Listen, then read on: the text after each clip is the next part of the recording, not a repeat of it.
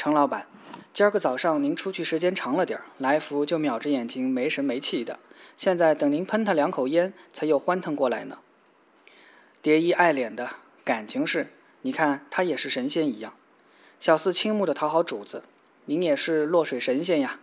蝶衣叹唱一声：“小四，只有你才日夜哄我。”稍顿又道：“不枉我疼你一场。”小四听了，骨头也酥了，特别忠心，把西衣仔细割下，好让蝶衣有功夫时试穿。忽想得一试：刚才朱先生来探问，晚上的戏码是否跟段老板在搭档？好多戏迷都写信来，或请托人打听，都央请您合演。宪兵队的也来，也罢，分久必合，倒是好一阵不曾别机了。他笑，就凑到一块儿再别吧。不过，干嘛吞吞吐吐的？朱先生说他找段老板找不到，多半是喝酒玩蛐蛐去了。一九四三年，大伙儿人在日本人手底下苟活，活一天是一天。一群酒肉朋友簇拥着，在钱生钱先生家里大吃大喝，还各捧个名贵戏瓷盅，展览着名贵的蛐蛐。小楼在桌边吆喝：“呵，我这铜甲将军昨儿晚上给喂过蚂蚁卵，打得凶，谁不服气再战一局？”又朝菊仙得意的笑：“菊仙，给我收钱吧。”他又赢了，钱堆在桌面。有人帮腔恭维：“真是霸王，养的蛐蛐也浑身霸气。”哎。不是好货色，还敢在真霸王面前亮相呢？小楼大笑，卖弄了一下唱腔：“酒来，声如裂帛。喝完酒消，众附和的好，好，好。”有人乘机：“段老板，趁您今儿高兴，借俩花花。”小楼豪气干云，桌面上摸了点给他，拿去也罢。看两个人去了，菊仙才道：“嚯，人家加你一倍包银，你有本事花去三倍。”小楼在桌面上。不搭理，只道你先回去，晚上给我弄红烧肉。菊仙恨恨地走了。再来，再来！小楼嚷：“女人就是浅。”此时，蝶衣由小四及崔场先生引领来，见小楼无心上场，极为可惜。蝶衣不多话，只道：“开脸吧。”小楼不动。你没见我忙着呢。崔场的又在念他的独门对白了。我的大老板，快上场吧！宪兵队的大爷要来听戏，得顺着点儿得罪不起呀。光开脸没用。小楼回头一看，蛐蛐钟，蝶衣气了，一急把他一扫，钟拨拉到地上，碎裂。恨他吊儿郎当。崔场的忍气吞声，做好做歹。两位老板，您是明白人，我先找人垫场，请马上来。我先走一步，咱等着您俩呢。蝶衣赶紧的去扯小楼的衣袖子，又哄他。你这是干嘛呢？找人赎行头吧？进了当铺了。哎，蝶衣跺足唤小四给他钱，附耳吩咐几句。小四唯唯。蝶衣气了，段小楼，你这是好架势，难怪当铺老板乐得多出点钱供你大爷花花，就是看准你不会当死，明天又有人给赎回来了。谁管明天是什么日子？如果日本人亡掉我们，谁有明天？你没有明天，我可有。是你有。你天天抽这个，不仅嗓子糟蹋了，扮相也没光彩，你就有明天。你花钱倒像倒水，倒光了谁照应你？往后我俩真拆伙了，谁给你赎行头？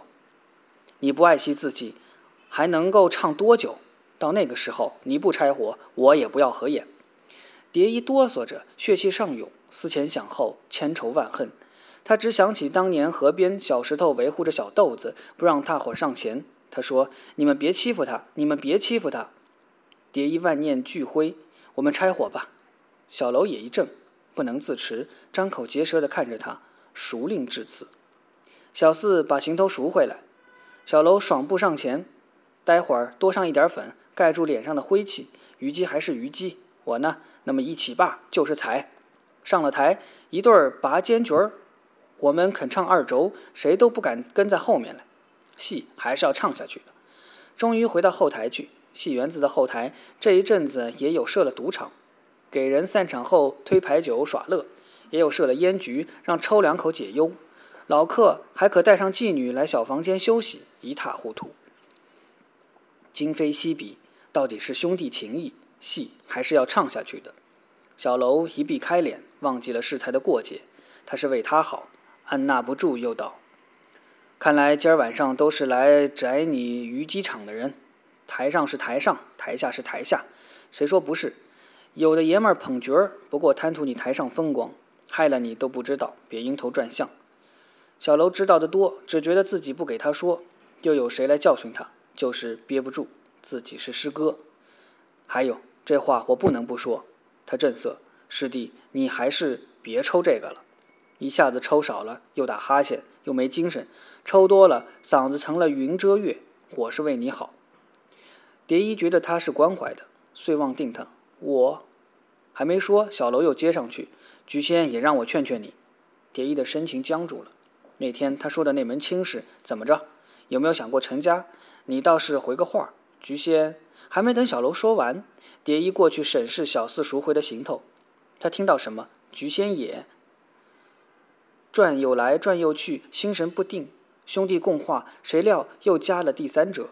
他还是提己的，他还是亲，谁要他呢？没来由的生气，谁要他？哎，小豆子，小楼一时情急，蝶衣背影一震，他又想到自己无法栖身上前，前程仅是拈来思思念，极度隔膜。他忽地回过头来，负气：“你以后就是典当老婆，也不能再典当行头了。你瞧瞧，让当铺老鼠咬出这么大的洞洞，还得我给你补。”转身自顾自更衣去。锣鼓已在催场，及时的，这戏便又唱下去。约摸过了一大段儿，还没到高潮，幕后正是汉兵的楚歌，四面皆是用以惑众。声韵凄凉，思乡煽情。田园将芜胡不归？千里从军为了谁？为了谁？四面俱是楚国的歌声。莫非刘邦他已是楚地不成？项羽长啸，孤大势去矣。连乌骓马也被困在垓下，无用武之地了。眼看到了别姬精彩处，忽自门外拥进一队日军，都戎装革履，薛声伴着台上的拉枪，极不协调。全为一位军官开路殿后。他是关东军青木大佐，青木胸前配满勋章，神采奕奕。不单荷枪，还有豪华军刀，金色的刀带在暗黑的台下一抹黄。戎装笔挺无皱褶，马刺雪亮，英姿飒爽的来了。四下一看，马上有人张罗手座给他，先赶走中国人。怕事的老百姓不敢先避，看得兴起，不情不愿，满嘴无声咒骂。却也是鞠个躬给黄金，唯恐讨不了他欢心。楚歌声中，他们毫无先兆的把戏园子前面几排都霸占了。有几个走得慢了点儿，马上遭拳脚相加。台下有惨叫，全场敢怒不敢言。小楼在台上一见，怒气冲天，性子一硬，完全不理后果。他竟罢演，一个劲儿回台下，不唱了，不唱了！妈的，满池座子都是鬼子。幕下，鼓乐不敢中断，再强撑。班主、经理催场的脸色大变。哎，段老板，您好歹上场吧，得罪了吃不了兜着走，求求您了。您明白人跟宪兵队有计较的地儿吗？把两位五花大绑了去也是唱。小楼大义凛然，老子不给鬼子唱。又道：我改行成了吧？菊仙知道情势危急，小楼这不是使性子的时候。小楼又反顾，像头蛮牛，卸了半装，以待拂袖离去。外面有什么等他？一概不管，猛兽似的阴影。菊仙急忙追上去：“小楼，你等我！”大伙儿追出，小楼立在原地，他没有动。他想说的一切，大伙儿已说了。他自己是什么位置？小楼的妻已共进退。不识相的段小楼根本回不了家，也改不了行。一出门，即被宪兵队逮走。囚室中，皮鞭子、枪托、拳打脚踢，任你是硬汉子，也疼得嘴唇咬出血来。不唱，妈的，不给皇军唱！他分不清全身哪处疼，哪处不疼，四肢百骸都不属于自己，一阵眩晕，天地在打转。但小楼竟可屏住一口气，不肯求饶。他站不住，倒退栽倒，还企图爬起来。他横眉竖眼，心里火窜到脸上。鬼子越凶，他越不倒。他的下场肯定是毙了。蝶衣还没睡醒，不唱戏，他还有什么依托？连身子也像无处着落，睡了又睡，睡得天昏地暗，日月无光。醒了，烦你喊一下，急死了。菊仙腼腆的来了，追问着小四。他道：“刚睡醒，请进来。”蝶衣在一个疑惑又暧昧的境地，跟他狭路相逢似的。刚睡醒，离魂乍合，眯着眼看不清楚，是梦吗？梦中来了仇家。菊仙马上哀求：“师弟，你得救救小楼去。”他终于看见他了，他脸色苍白，老了好几年呢，像卷皱了的手绢子，从没如此憔悴过。她不是一个美人吗？她落难了。蝶衣嗤的一笑，轻软着声音。什么师弟，喊蝶衣不就算了？稍顿，分清辈分似的。我师哥怎么了？菊仙忍气吞声，他心里头很明白，他知道他是谁，依旧情真意切求他。被宪兵队抓去了，派你去求个情，早点给放出来。你知道那个地方拿人不当人，这上下也不知给折腾的怎么样了，晚了就没命了。小楼的性子我最清楚了，你不比我清楚。蝶衣缓缓地止住他：“你认得他时日短，他这个人呀，他坚决不在嘴皮上输给旁人。尽管心中有物，紧缠乱绕，很不好受。他不能让他占了风。”菊仙急着泪盈于睫，窘，但为了男人，但为了他，肺腑被一只长了尖爪指甲的手刺着、撕着、掰着，有点支离破碎。为了大局着想，只能隐忍不发。你帮小楼过这关，蝶衣，我感激你。蝶衣也很心焦，只故作姿态，不想输人，也不想输阵。他心念电转，此时不说，更待何时？真是良机。水大漫不过鸭子，他是什么人？蝶衣沉默良久，居仙只等他话，终于僵局打破。就看我师哥份上跑一趟。为了小楼，他也得报言世故。谁说这不是牺牲？但蝶衣瞅着菊仙，他心肠如玻璃所造，他忽的明白了。他也等他的话呢。你有什么条件？蝶衣一笑，闭目。哪来什么条件？菊仙清泪淌下了。只见蝶衣伸手款款地抹她的泪水，顺便又理理对方毛了的鬓角，一番美意，倒是姊妹情深。小四在房门外窥探了一下，不得要领，便失去走开。蝶衣自顾自沉醉低回。都是十多年的好搭档，从小就在一起。你看，找个对手可不容易，大家卯上了才来劲儿。你有他，可我呢？就怕他根本无心唱下去，晕头转向呀！哎，闻弦歌之雅意，菊仙也是一怔。蝶衣，就说个明白吧，结什么婚？真是一点性定性也没有就结婚。他佯称责怪，话中有话。菊仙马上接上：“你要我离开小楼？”哦，你说的也是。蝶衣暗暗满意，是他自己说的，他没让他说，但他要为小楼好呀。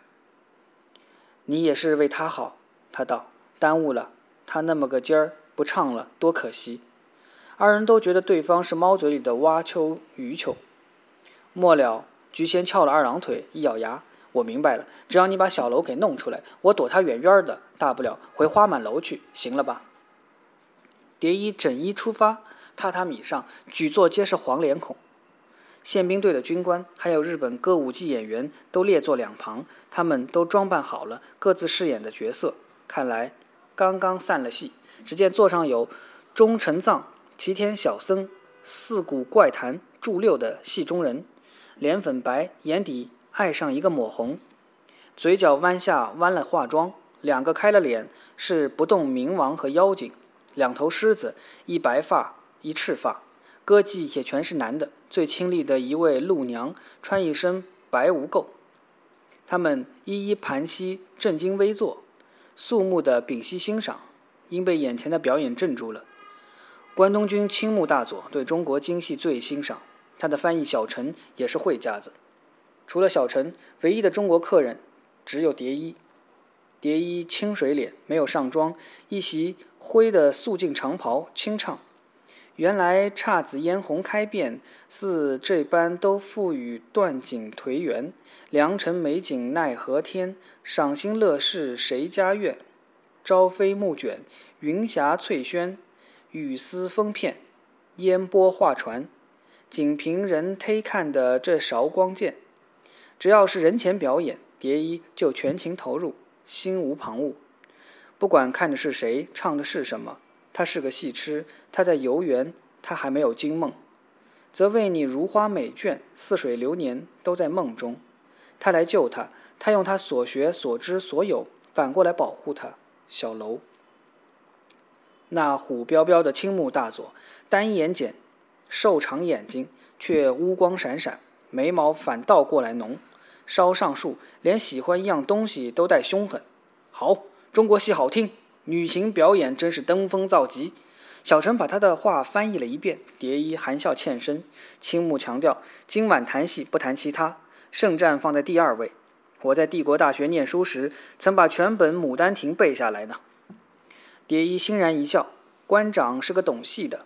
他一本正经，艺术当然是更高层的事儿。单纯美丽，一如绽放的樱花，在最灿烂的时候，得有尽情欣赏它们的人。如果没有，也白美了。蝶衣不解地等他说完，才自翻译口中得知，他刚才如宣判的口吻，原来是赞赏，是异国的知音，亦或举作敌人偶一的慈悲。只见青木大佐一扬手示意。纸糊的复式加紧屏风敞开，另一侧旁的榻榻米上开设了盛宴，全是一等一的佳肴美酒、海鲜、刺身、晶莹的肉体、粉嫩的、嫣红的长机暗布，布置得极为精致，全以深秋枫叶作为装饰。每个清水烧旁边都有一只小小的女人的红掌，指尖尖利妖娆。青木招呼着大家，歌舞伎的名角儿还有蝶衣，冬之雪。春之樱，夏之水，秋之叶，都是我们尊崇的美景。蝶衣一念，良久不语，无限低回。我国景色何尝不美？因你们来了，都变了。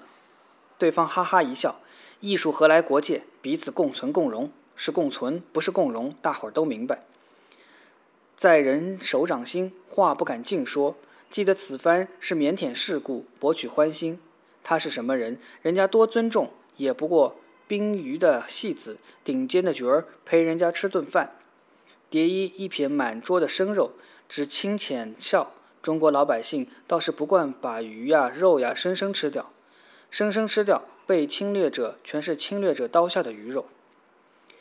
蝶衣在宫谦的欠身，谢了。欲请把我那位好搭档给放了，太感激您了。不，青木变脸下令，还得再唱一出，就唱《贵妃醉酒》吧。蝶衣忍辱负重，为了小楼道，馆长真会挑，这是我的拿手好戏。他又唱了委婉的高贵的，好疑似嫁娥下九重，好清冷落的广寒宫。广寒宫，他打开了金体描上排红牡丹花开富贵的扇子，颤动着掩面，叫价烟懒。贵妃，只是在唱戏当他在高高的上的。待得出来时，夜幕已森森的低垂。蝶衣在满门口等着。宪兵队的总部在林子的左方，夜色深沉。一只见群山林暮黑，他月的剪影，他只见蝶衣的剪影。清秋悠悠的月光，不知踪迹。天上的星斗也躲入漆黑的大幕后似的。等了一阵，似乎很久。疮痕累累的段小楼被士兵带出来，他疲惫不堪，踉跄的却疾步上前。垫着蝶衣，师哥没事儿了。他一语扶他一把，一切过去了。他的身边只有他一个人。谁知小楼非常厌恶、痛心，呼吸一口子急速，怒火安娜。他的眼神好凶，又夹杂着瞧不起，只同吃下去一头苍蝇那样，迫不及待的要吐出来。你给日本鬼子哈腰唱戏，你他妈的没脊梁！你说话，即时啐了蝶衣一口，唾液在他脸上是一口钉子。他惊讶而无措，头顶如炸了个响雷，那钉子刺向血肉中，有力难拔。他呆立着，黑夜中伸来一只手，一只女人的手。他用一块轻暖的手绢把那唾液擦去，款款的一番美意，一切似曾相识，是菊仙。他温柔地拍拍小楼，然后挽着她臂弯，深深地望着蝶衣一眼。菊仙挽着小楼转身离去，一切悄默声色。幕下了，望向林子路口，原来已停了黄包车。原来他曾悄没声色的也在等，他早有准备，他背信诺言，亦或他只是在碰运气，谁知捡了现成的便宜。蝶衣永远也忘不了那一眼，他亲口答应的，我躲他远远的，但他没有离开他，他倒是表现的无奈，是男人走到他身边去，这是天大的阴谋。婊子的话都信，自己白赔了屈辱，最大的屈辱还是来自小楼的厌恶。谁愿哈腰？谁没脊梁？蝶衣浑身僵冷，动弹不得。一切为了他，他却重新失去了他，一败涂地。脸上的唾液留痕处马上溃烂、蔓延、焚烧，他整张脸也没有了。他没脸。月亮不识趣的出来了。清寒的月色下，忽闻林子深处有人大步，还有沉重的呼吸。走！蝶衣大吃一惊，打倒日本鬼子！打倒！然后是口鼻被抢眼的浑浊喊声，挣扎、殴打。砰！枪声一响，砰！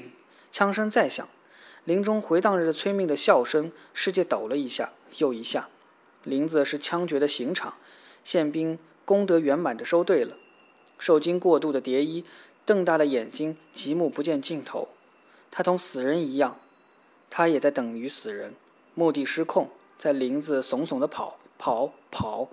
仓皇自在身后，企图淹没他。他跑得快，淹得也更快，跌跌撞撞的，逃不出升天。蝶衣虚弱的在月亮下跪倒了，像抽掉了一身筋骨。他没筋骨，他哈腰，是他听的错觉。轰隆一声，趴倒在地。万籁竟又全寂，如同失聪。人在天地中极为渺小，自然一生，静营在月色中。他很绝望，一切都完了。